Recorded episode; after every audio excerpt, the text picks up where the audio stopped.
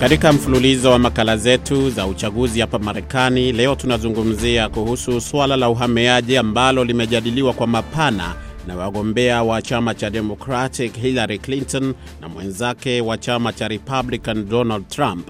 Mwenzangu Mary Mgawe amezungumza na mchambuzi wa maswala ya siasa Profesa David Monda kutoka chuo kikuu cha New York, na kwanza akamuuliza wagombea hao wanatofautiana vipi katika suala hilo la uhamiaji.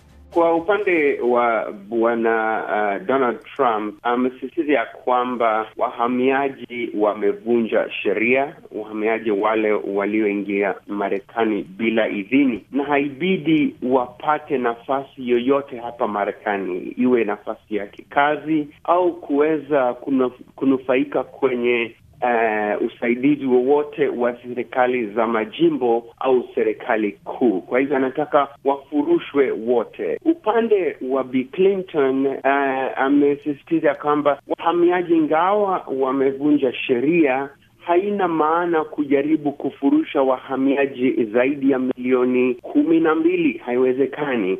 Familia zitateguka, kutakuwa na ule mvuto mbaya, na uh, njia hii sio sio njia halisi itakayofuatwa hapa Marekani. Na pia jambo jingine ni kwamba upande wa bwana Trump anasisitiza kwamba hakuna njia yoyote uh, ambapo wahamiaji wasio halali wanaweza ku, kuweza kujisajilisha upya kukaa hapa Marekani isipokuwa warudi kwao nyumbani ili waweze kupata vyeti vya kuingia Marekani. Upande wa Bi Clinton amesema ya kwamba lazima kuwe na ule utu wa kibinadamu, uh, waweze kukaa hapa Marekani, waonyeshe kwamba wamekuwa wakilipa kodi, angalau waweze kuanzisha njia ya kujisajilisha upya hapa Marekani na kuwa raia. Uh, pia watu wamehoji kwamba kwa nini suala hili linachukua nafasi ya juu katika uchaguzi wa mwaka huu. Kusema kweli, kila mwaka, kila kukicha hapa Marekani ikiwa na uchaguzi hususan wa urais,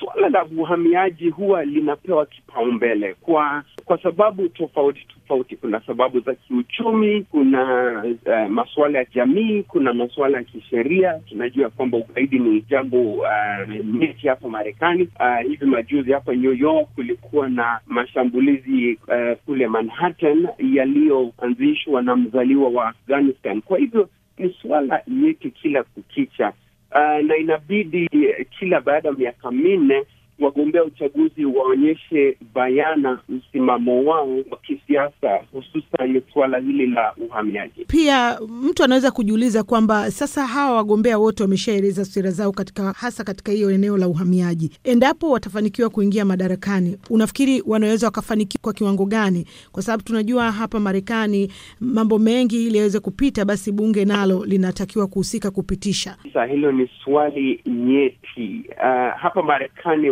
mfumo wa kisiasa uh, haumpatii rais madaraka yote. Kwa hivyo hata Bi Clinton kwa mfano akiweza kuwa rais, akuweza kushinda uchaguzi huu, lazima bunge la Congress, vyumba vyote viwili vimpatie idhini ya kuweza kuwasajilisha upya wahamiaji. Tukajua kwamba bwana Obama miaka nane iliyopita ya kwamba hata litatua jambo hili la uhamiaji. Uh, upande wa urais mamlaka yote hayapo kwenye White House, lazima apate idhini ya Congress, na hili ni jambo uh, nzito sana kwa kila mgombea uchaguzi. Itategemea sana Bi Clinton akishinda, ataweza wapa, wapata uh, wabunge wangapi kwenye Congress kuweza kumsaidia ku kupa kipaumbele suala hili, na pia upande wake bwana Trump atawapata, akishinda atapata wajumbe wangapi kwenye Congress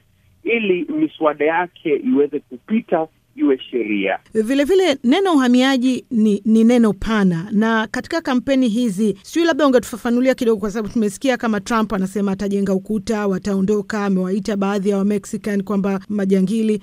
Sasa sijui hapa hawa wagombea wanawalenga kina nani, wahamiaji wa aina gani? Tuwajua sana sana eh, jambo hili la uhamiaji, wengi wa wahamiaji wasio halali wanatoka Amerika Kusini eh, na hususan Amerika ya Kati eh, hususan, hususan taifa la Mexico, mataifa ya Guatemala, Honduras El Salvador eh, na, na mataifa sana sana ya Afrika Kusini na, na eh, Marekani kati. Kwa hivyo bwana Trump kwake anagusia sana wapiga kura wenye msimamo wa mrengo wa kulia sana, wale ambao wanataka wahamiaji wote wafurushwe mara moja. Upande wa wanademokrat, ingawa uh, kimaadili wanasema ya kwamba lazima kuwe na ule utu kwa wahamiaji, lakini pia uh, ustawi ya kwamba uh, kuna kitengo fulani kwenye chama ambacho kinataka uh, suala la wahamiaji ligusiwe.